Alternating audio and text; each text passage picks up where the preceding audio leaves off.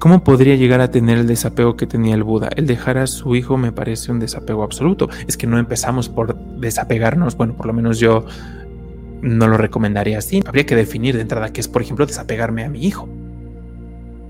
¿No? No es abandonarlo y no, no es tirarlo. Estas enseñanzas nos hablan en magnitudes muy grandes. A que puedes renunciar a día de hoy. No, no renuncies a tu hijo, no renuncies a eso, no te vayas a la montaña ¿Qué puedes hacer? ¿A qué sí puedes renunciar? Y igual es el viaje de las escaleras.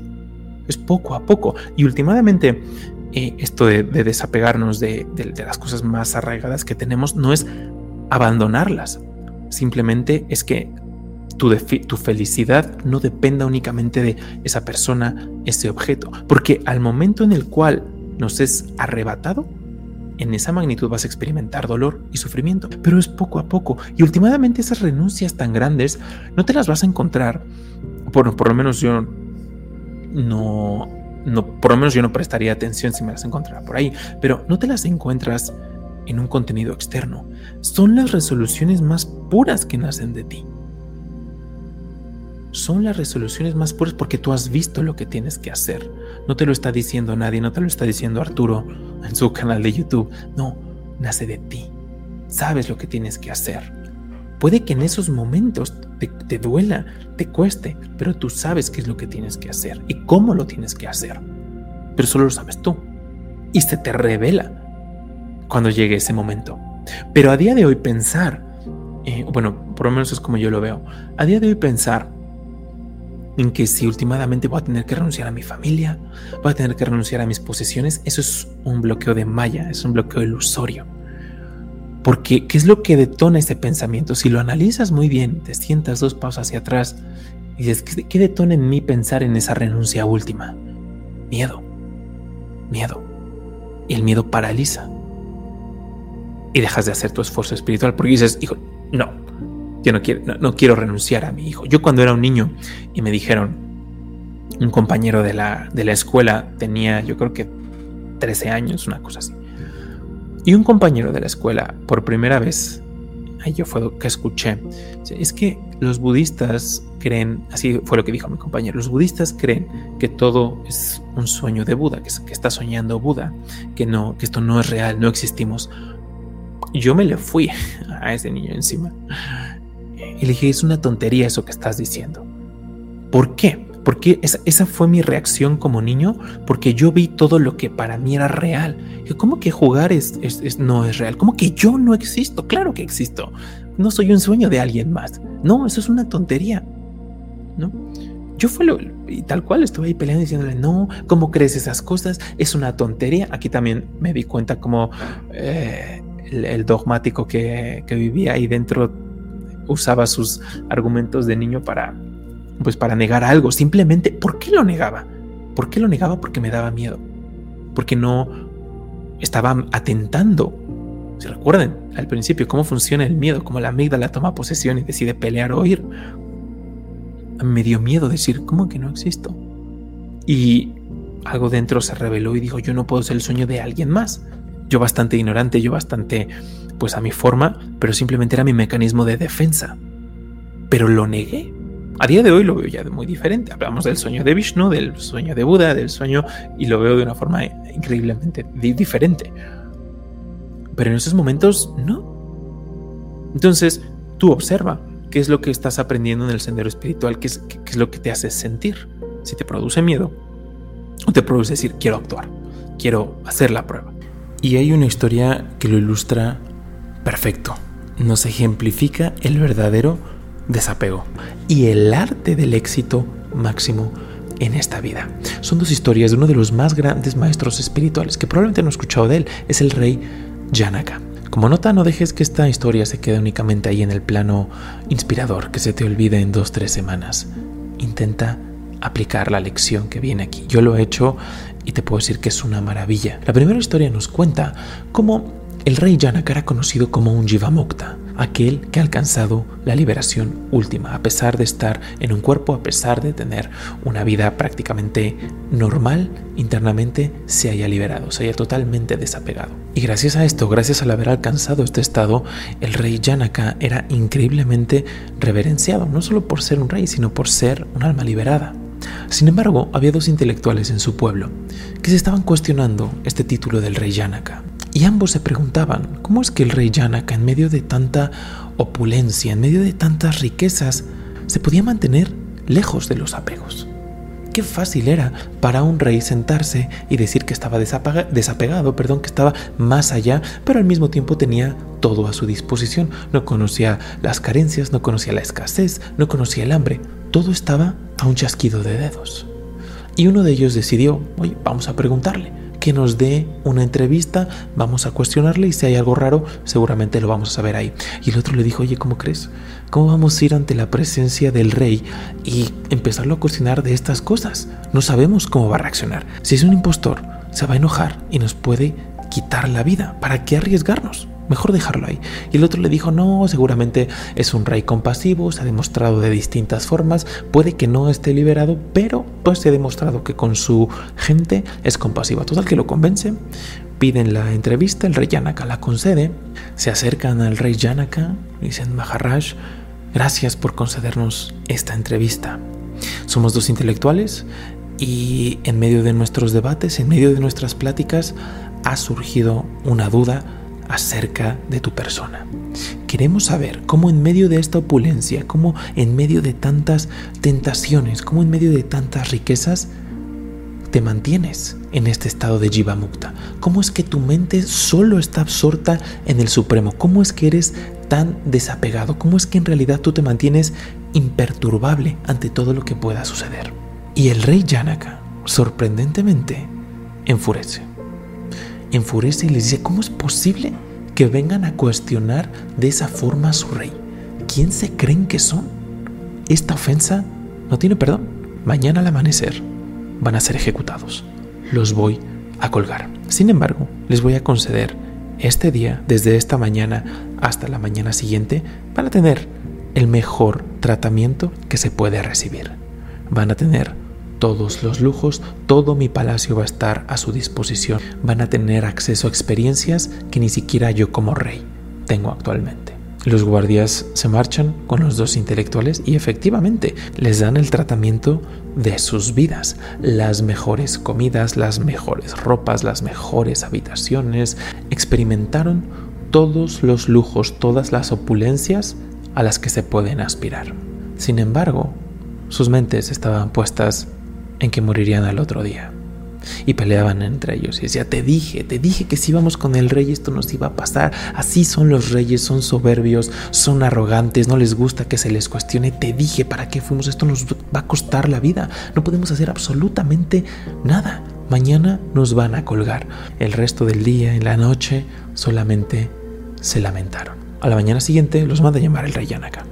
Y les dice, miren, estuve pensando y quiero darles una oportunidad. Si pasan mi prueba, les voy a perdonar la vida y son libres para irse. Inmediatamente los dos intelectuales caen de rodillas y sí, sí, rey, muchas gracias, rey Yanaka, qué compasivo es, y luego luego adular al rey.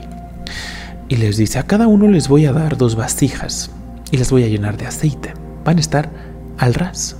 Tienen que ir caminando por toda la ciudad con esas vasijas sin derramar una sola gota. Los guardias los van a estar viendo. Tienen que atravesarlo absolutamente todo. Recorrerlo todo es todo. ¿Aceptan? Sí, sí, Maharaj, sí, señor. Denos las vasijas y con mucho gusto aceptamos la prueba. Les llenan las vasijas con aceite y salen los intelectuales. Y efectivamente, lo recorren absolutamente todo. Pasan por sus tiendas favoritas, en donde solían comprar sus ropajes de una calidad alta. Eran dos intelectuales, tenían buen gusto y les gustaba mucho la vestimenta. Pasan por esas tiendas. Pasan por salones en donde se estaban interpretando numerosos dramas a los cuales también estaban bastante apegados. Sin embargo, seguían su camino. Toda su atención estaba puesta en no derramar una sola gota. Pasan por los mercados de comida en donde a ellos también les encantaba consumir porque les encantaba estimular sus sentidos. Pasaron absolutamente todo. y regresaron sin haber derramado una sola gota. Y el rey Yanaka, cuando los vio entrar, sonrió. Observó las vasijas llenas de, de aceite, vio que efectivamente no habían derramado ni una sola gota. Y sonrió y te dijo, lo lograron, lo lograron, son libres. Y los dos inmediatamente se arrodillaron, agradecieron al rey Yanaka por su misericordia, dijeron que no iba a suceder ningún evento más del estilo. Y antes de que se retiraran, el rey les dijo, esperen un segundo, ahora quiero hacerles una pregunta. Anoche les dimos el mejor tratamiento que se le puede dar a alguien en este reino. ¿Se apegaron a ese tratamiento? Su mente está puesta en esa opulencia, en las riquezas, en la comida, en los ropajes que se les dieron. Y voltearon con el rey y le dijeron, no, rey, mm, ciertamente no, sí lo experimentamos todo, pero nuestra mente estaba puesta en que íbamos a morir, estaba puesta en, en la horca, estaba puesta en la mañana siguiente. Todo nuestro ser estaba con ese miedo, con esa frustración. Y el rey Yanaka asentía, sonreía y les dijo otra pregunta. Cuando pasaron por mi ciudad con las vasijas de aceite y vieron las tiendas en las que les gusta comprar, que observaron los dramas que les gusta presenciar en, la actuación, cuando observaron toda esa comida deliciosa que se estaba sirviendo, eh, ¿tenían deseo por esas cosas? No, rey. No, no, no, no. Nuestro único deseo era mantener el aceite en la vasija porque nuestras vidas dependían de ello. Y el rey Yanaka se acercó, los miró fijamente y les dijo, si se dan cuenta que era el mismo mundo que ustedes disfrutaban hace tres días, las mismas gratificaciones, los mismos objetos para gratificar sus sentidos estaban ahí. Sin embargo, ustedes estaban totalmente desapegados. Su atención estaba centrada y focalizada en mantener el aceite en su vasija. Su mente, sus emociones, sus energías se percataron que había algo mucho más importante, algo mucho más relevante que la gratificación sensorial. Todo su ser estaba puesto en mantener las vasijas con aceite, porque su vida dependía de ello. A mí me preguntaron, ¿cómo es que me mantengo en esta opulencia desapegado? ¿Cómo es que me mantengo en la divinidad? Porque esta vida es preciada. Cada momento es increíblemente valioso.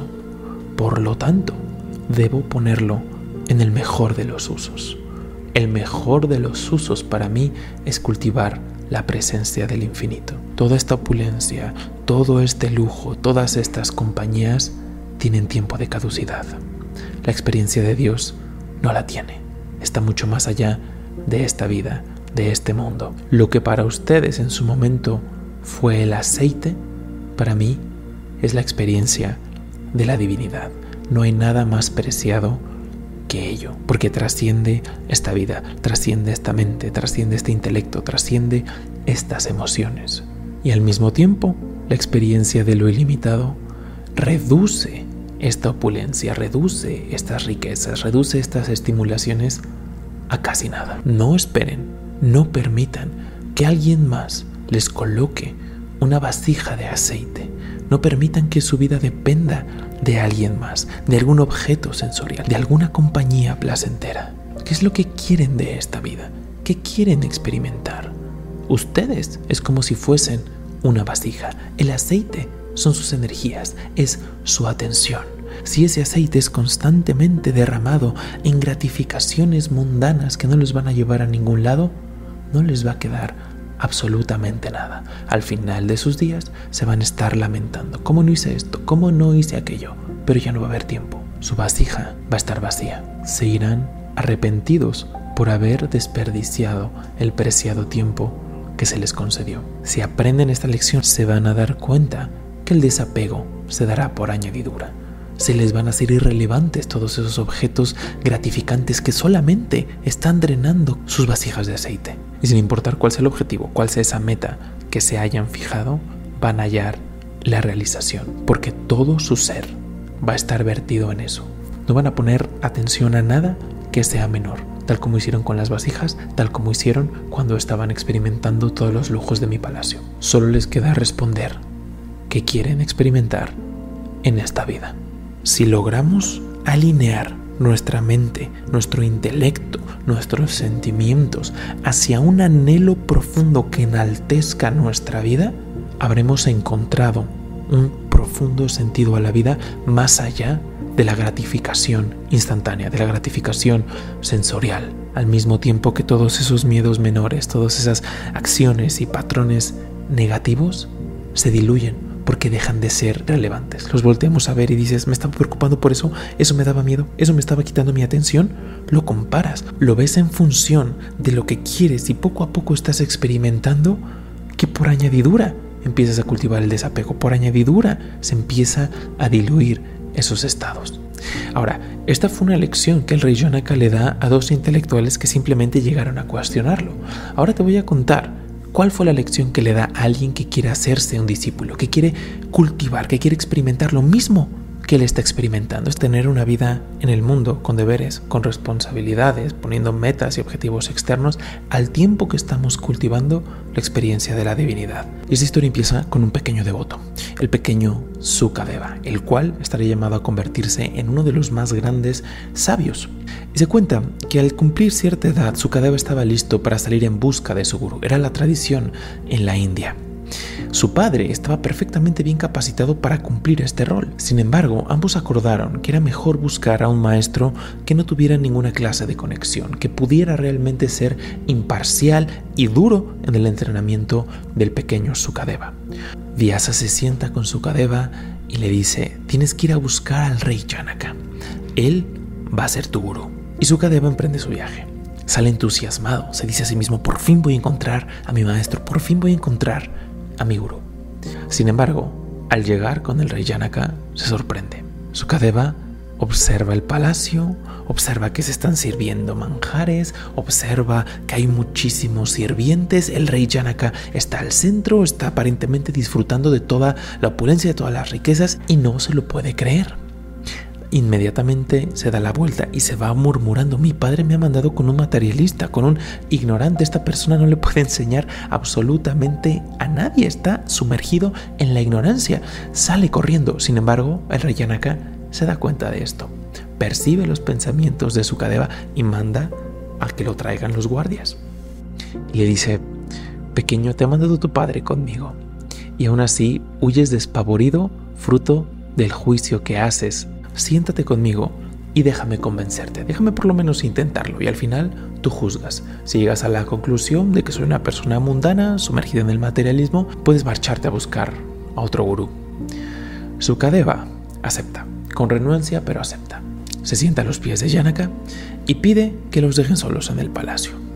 El rey Yanaka asumió la postura de meditación y le dijo a Sukadeva, voy a mirar dentro y te voy a hablar acerca de Dios. Te voy a hablar únicamente de lo que estoy percibiendo y al final tú tomas tu decisión. Y el rey Yanaka se empieza a absorber, empieza a dar un envolvente discurso acerca de la divinidad. Su cadeva estaba absorto. Sin embargo, los guardias interrumpen. Abren las puertas rey, rey, rey, la ciudad se quema, la ciudad entera está en llamas, amenaza con entrar al palacio, necesitamos evacuarlo inmediatamente. Y el rey Yanaka dijo, no tengo tiempo ahorita para evacuar, estoy con mi amigo Sukadeva y estamos teniendo una profunda conversación acerca del infinito. Ocúpense ustedes de las labores de, de rescate, yo aquí estoy muy bien, no pasa absolutamente nada. Sukadeva nada más escuchó a los guardias, guardó silencio, confió en el rey Yanaka y continuó escuchando, continuó absorbiéndose. A los pocos minutos volvieron a entrar Rey, el palacio ya está en llamas. Necesitamos sacarlo cuanto antes porque su vida corre peligro. Sukadeva nada más abría los ojos, en silencio, pero abría los ojos. Empezaba a tener miedo, se empezaba a generar cierta inestabilidad. Y el rey Yanaka, increíblemente tranquilo, les dijo, no me molesten. Estoy con mi amigo y estoy pasando un rato increíblemente placentero en compañía de la divinidad. Si tanto miedo tienen, sálvense ustedes, escapen ustedes. Poco a poco el fuego iba avanzando. Solamente se había quedado uno de los guardias y le dijo, Rey, usted y su amigo están a punto de ser consumidos por el fuego. Hay muy poco margen para que aún puedan escapar. Y el rey Yanaka volvió a ver al guardia y le dijo, escapa tú si tanto lo deseas. Yo estoy perfectamente bien protegido en los brazos de Dios. No tengo nada que temer. Mi vida es de Él. Y Sukadeva, bastante intranquilo, bastante nervioso, vio que el fuego se aproximaba a los libros que había traído de su casa. Inmediatamente se levantó para por lo menos salvar sus libros y ya después ver por dónde escapar. Y el momento que Sukadeva intentó salvar sus libros, el rey Janaka sonrió, levantó su mano, hizo un pequeño gesto y las llamas desaparecieron al instante. El rey con su sonrisa se dirigió a Sukadeva y le dijo, Pequeño Suka, me consideraste sumergido en el materialismo, sumergido en la ignorancia, en los placeres externos. Pero ya te viste, estás aquí para ser un renunciante, para dedicar tu vida a Dios. Sin embargo, te olvidaste de pensar en Él para rescatar tus preciados libros. Yo no presté atención al reino, yo no presté atención al palacio, a los lujos, a las riquezas, a todas las posesiones que tengo. Dios me permitió hacer esta demostración para hacerte ver que aun cuando te llamas a ti mismo renunciante, estás más apegado a las posesiones como tus libros que a la divinidad misma.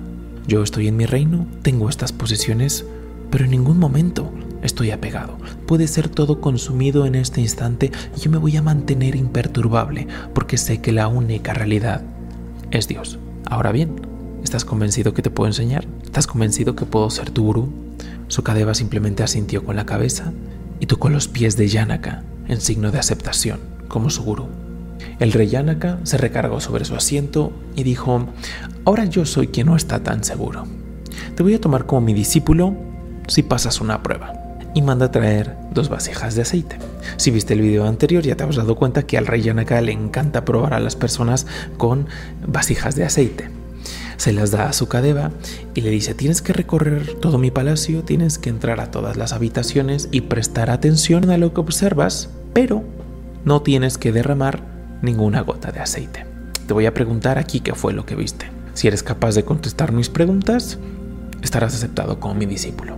Sukadeva acepta, recibe las dos vasijas de aceite y emprende su viaje por el palacio. Sukadeva, a diferencia de los intelectuales de la primera historia, no tiene ningún problema, ya era bastante disciplinado. Recorre el palacio, observa y regresa con el rey Yanaka. A su regreso, el rey Yanaka lo empieza a cuestionar y le dice, a ver, descríbeme qué fue lo que viste en cada habitación. Sukadeva se detiene a pensar por un momento para recordar qué fue lo que vio le dijo, maestro, perdóneme, pero hice todo el recorrido, eh, pero puse toda mi concentración en, en, no verter ninguna gota para cumplir con la prueba. Y el rey Yanaka le dice, no estoy satisfecho.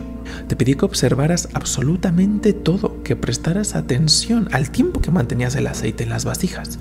Solamente cumpliste con una parte. Regresa con las vasijas de aceite, recorre el palacio, me da igual cuánto tiempo te tarde, pero quiero detalles de todo lo que percibes. Si no, no vas a ser aceptado. Sukadeva emprendió de nueva cuenta el viaje. Esta vez dividió su atención en mantener ese aceite en las vasijas sin derramar una sola gota y observar y poner atención a los detalles del palacio. Pasaron horas, muchas, muchas, muchas horas y finalmente regresó con el rey Yanaka. Se sentó a sus pies y empezó a preguntarle. Sukadeva fue capaz de describirle con detalle las habitaciones, las pinturas, los adornos, absolutamente todo lo que había en las habitaciones. El rey Yanaka estaba increíblemente complacido con su discípulo y dijo, a este sí lo puedo entrenar, este sí lo va a lograr. Y le dijo, pequeño Suka, aprende hoy que no es la posesión de las cosas la que hace daño, es el apego a estas lo que causa el terrible sufrimiento que ahorca las vidas de los seres humanos. Cuando te des cuenta que no poseemos nada, absolutamente nada en este mundo y que solo por la gracia de Dios se te ha concedido el uso temporal de ciertas cosas, es que vas a hallar la liberación. Es, es de extrema importancia decidir qué quieres en esta vida. En el pasado hubo dos intelectuales que me juzgaron de la misma forma que tú lo hiciste. Ellos no tenían ninguna meta, simplemente acumulaban conocimiento, juzgaban, discutían y debatían. Lo único que querían ellos era enaltecer su propia individualidad.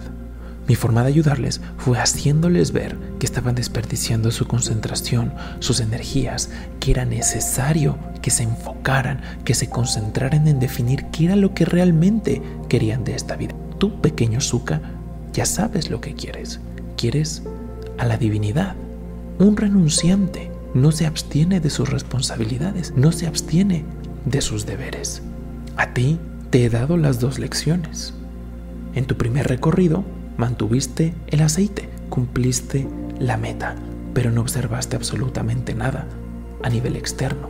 Pasaste a ciegas, pero te diste cuenta que en tu segundo recorrido mantuviste tu atención en las lámparas principalmente. Pero al mismo tiempo observaste cuidadosamente todo lo que había en mi palacio. De la misma forma, debes mantener tu atención en la divinidad. No permitas que ni una gota de deseo derrame la lámpara de la sabiduría que revela a Dios.